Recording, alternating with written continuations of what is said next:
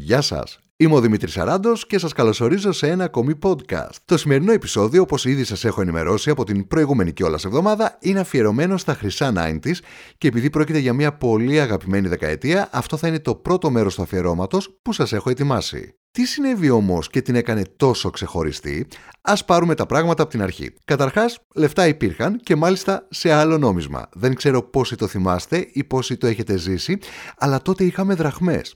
Υπολογίστε δηλαδή, μία τυρόπιτα έκανε περίπου 100 δραχμές, δηλαδή 30 λεπτά σημερινά και όχι ένα ευρώ που κοστίζει σήμερα μία τυρόπιτα. Έκανα και την καταγγελία μου και εντάξει, σας παραθέτω και οικονομικά παραδείγματα, νομίζω πλέον το έχω πάει σε άλλο επίπεδο.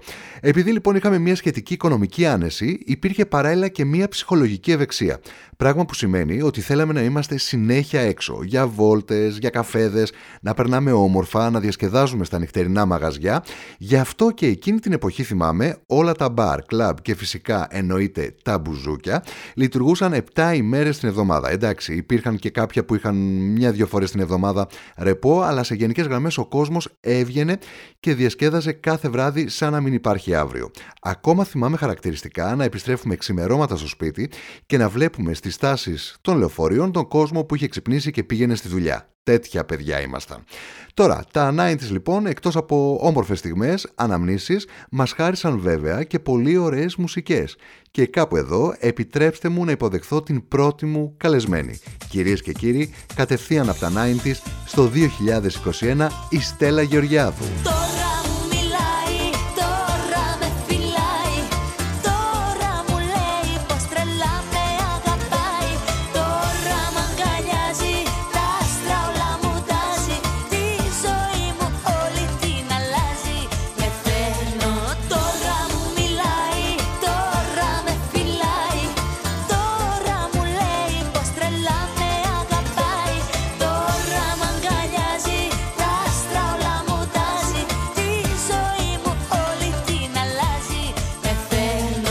Γεια σου Στέλλα, πόσο χαίρομαι που αποδέχτηκες την πρόσκλησή μου και είσαι σήμερα εδώ για να κάνουμε μια ωραία συζήτηση για τα θρηλυκά 90's.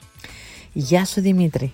Η χαρά είναι όλη δικιά μου γιατί θα με ταξιδέψεις πίσω σε μια πολύ πολύ όμορφη εποχή ε, που έχω πάρα πολύ όμορφες μνήμες να μοιραστούμε μαζί. Σαν πρώτη ερώτηση θα ήθελα να μου πεις τι είναι αυτό που θυμάσαι από εκείνη τη δεκαετία από την δεκαετία των 90s ε, θυμάμαι πολύ ανεμελιά.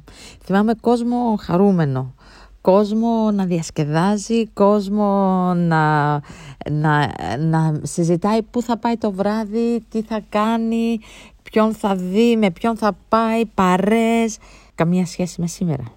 Θυμάμαι κόσμο να δουλεύει τις καθημερινές αλλά να ξενυχτάει κανονικά, να διασκεδάζει και το πρωί να πηγαίνει στη δουλειά του και να περιμένει να, να πάει το μεσημέρι να ξεκουραστεί. Θυμάμαι όμως και από τη δική μου πλευρά πάρα πολύ δουλειά. Γιατί πολλοί νομίζουν ότι ε, οι καλλιτέχνες κάνουμε μια πολύ εύκολη δουλειά, ε, αλλά είναι ακριβώς το αντίθετο. Για να φτάσει ένας καλλιτέχνης να αγαπηθεί και να αναγνωριστεί η, η αξία του, δουλεύει πάρα πολύ. Και τι εννοώ με αυτό; Εννοώ ότι ε, όταν έχεις μια κυκλοφορία ενός ε, νέου άλμπουμ, ούτε που βρίσκεις χρόνο να ξεκουραστείς. Εγώ από αυτά τα χρόνια λοιπόν θυμάμαι ότι δεν κοιμόμουν σχεδόν καθόλου. Ειδικά όταν είχα κυκλοφορία νέου άλμπουμ, ε, είχα τηλεοράσεις, είχα φωτογραφίσεις, είχα ραδιόφωνα, είχα ε, κοινωνικές εμφανίσεις. Γενικά ήμουν σε εγρήγορση αλλά ήταν τόσο όμορφο και τόσο δημιουργικό. Ποιο ήταν το πρώτο σου τραγούδι που άκουσες στο ραδιόφωνο και θα ήθελα αν γίνεται να μας μεταφέρεις και τα συναισθήματα που ένιωσες εκείνη τη στιγμή ακούγοντάς το. Λοιπόν, το θυμάμαι πάρα πάρα πολύ καλά. Ε, είχα μπει σε ένα ταξί για να πάω στην εταιρεία μου που ήταν στην Λεωφόρο Μεσογείων ε, και όπως πηγαίναμε λοιπόν στη Μεσογείο, μποτιλιάρισμα, ξαφνικά ακούω στο ραδιόφωνο Άλλο που δεν θέλω, σε θέλω, σε θέλω Είχα ξετρελαθεί γιατί δεν το περίμενα ποτέ ότι θα άκουγα το τραγούδι μου στο ραδιόφωνο. Με πλημμύρισε ε, ε, πολύ ευτυχία, πολύ χαρά. Και ο ταξιτζής βέβαια το κατάλαβε γιατί του είπα δυνάμωσέ το, δυνάμωσέ το. Σαν χαζό παιδάκι έκανα. Μου λέει γιατί, του είπα ότι εγώ τραγουδάω. Ω, χάρηκε κι αυτός μετά. Το δυνάμωσε όσο δεν πήγαινε άλλο. Πολύ όμορφη στιγμή πραγματικά.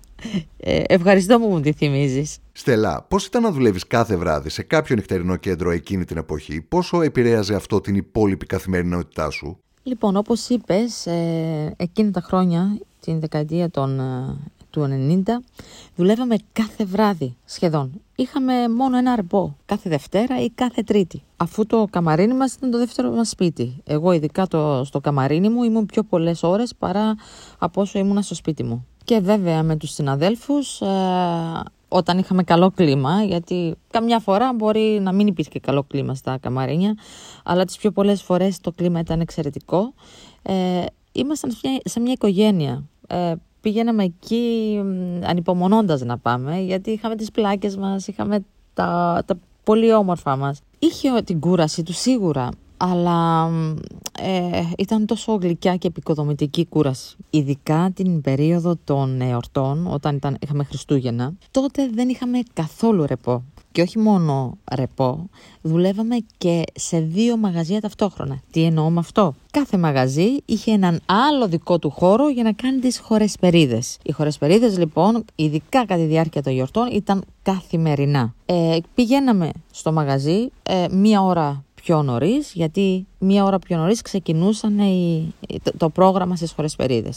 Ξεκινούσαμε λοιπόν στις 10 το πρώτο πρόγραμμα στο ένα μαγαζί, στις χωρεσπερίδες και στις 11 στο δεύτερο μαγαζί, το κανονικό, που ήταν ο κανονικός ο κόσμος μέσα. Δεν είναι όπως τώρα που τα μαγαζιά είναι τεράστια και που για να γεμίσει ο χώρος βάζουν τις χωρεσπερίδες μέσα στο κύριο μαγαζί. Ήταν λοιπόν δύο μαγαζιά. Άσε που υπήρχαν και τα παιδικά, οι παιδικές χώρες περίδες, ας πούμε. Και πηγαίναμε από τις 12 το μεσημέρι. Ε, ειδικά λοιπόν αυτή η περίοδος των εορτών, θυμάμαι ότι δεν, ε, δεν μπορούσαμε να κάνουμε τίποτε άλλο. Θυμάμαι πως ε, μια χρονιά ε, κάναμε ένα μήνα περίπου να κάνουμε ρεπό. Και όταν ήρθε αυτό το ρεπό, τι χαρά είχαμε κάνει. Τι χαρά είχαμε κάνει, πραγματικά. Λοιπόν, όλο αυτό δεν επηρέαζε την καθημερινότητά μου, γιατί ήταν η καθημερινότητά μου. Ζούσαμε όλοι γι' αυτό. Ε, το αγαπούσαμε τόσο που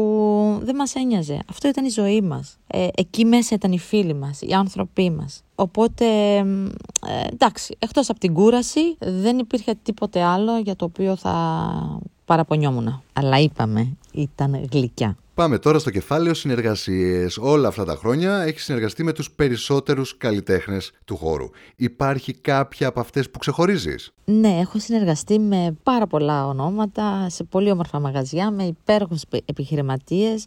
Έχω να θυμάμαι όμορφα πράγματα.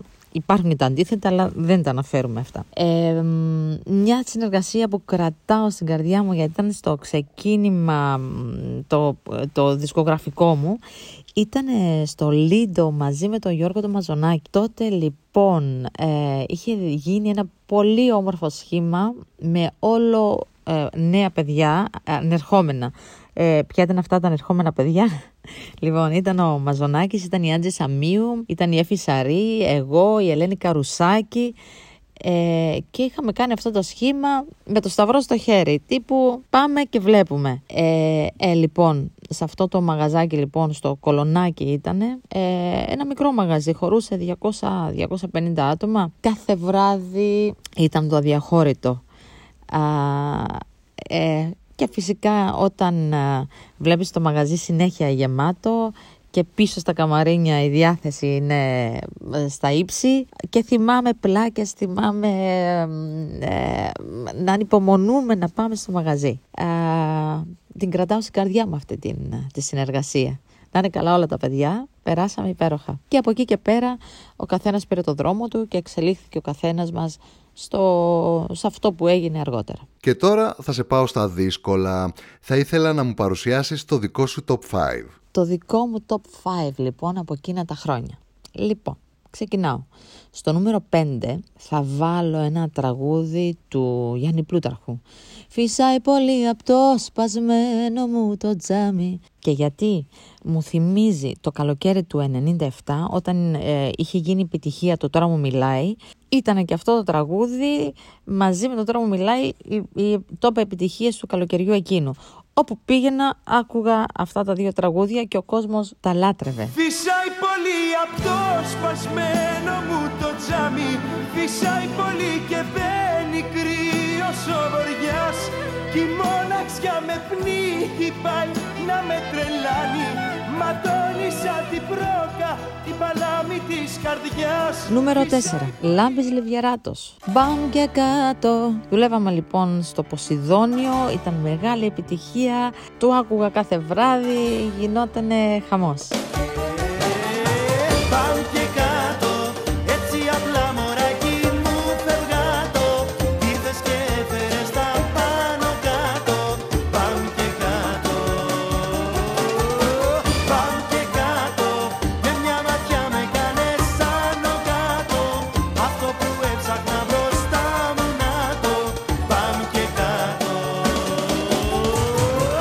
Νούμερο 3. Γιώργος Μαζονάκης. Μου λείπεις, είσαι εδώ μα πάντα λείπεις. Είσαι έρωτας αλήτης και τα λοιπά και τα λοιπά.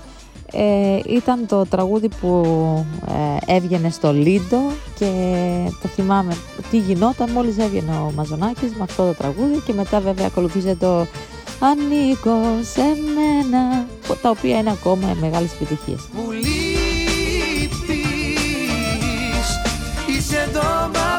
Πάντα λείπεις Είσαι έρωτας αλήτης Όλο πίκρες με κερνάς.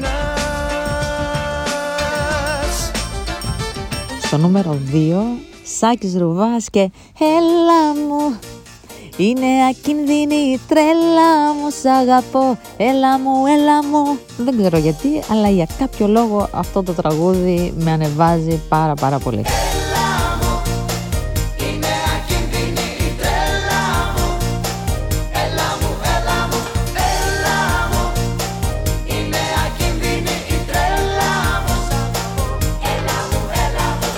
Στο νούμερο 1 τώρα ποιο να πρώτο βάλω. Βύση, ε, Τερζή, Καρά, Πανταζή, Άντζελα. Δεν ξέρω ποιο να πρώτο βάλω. Α, θα βάλω λοιπόν α, Αντίπας. Δεν κοιμάμαι, δεν κοιμάμαι Όταν αρχίζω να σε θυμάμαι Πω πω πω Τι γινότανε, χαμός Νομίζω από όλες τις ερωτήσεις που μου έχεις κάνει Αυτή δεν είναι η δυσκολότερη Πώς να χωρέσεις μια δεκαετία μουσικής σε πέντε μόνο τραγούδια. Σίγουρα έχω αδικήσει πολλά άλλα. Ε, ήταν αυτά που ένιωθα αυτή τη στιγμή. Σίγουρα υπήρχαν πολύ μεγαλύτερες επιτυχίες.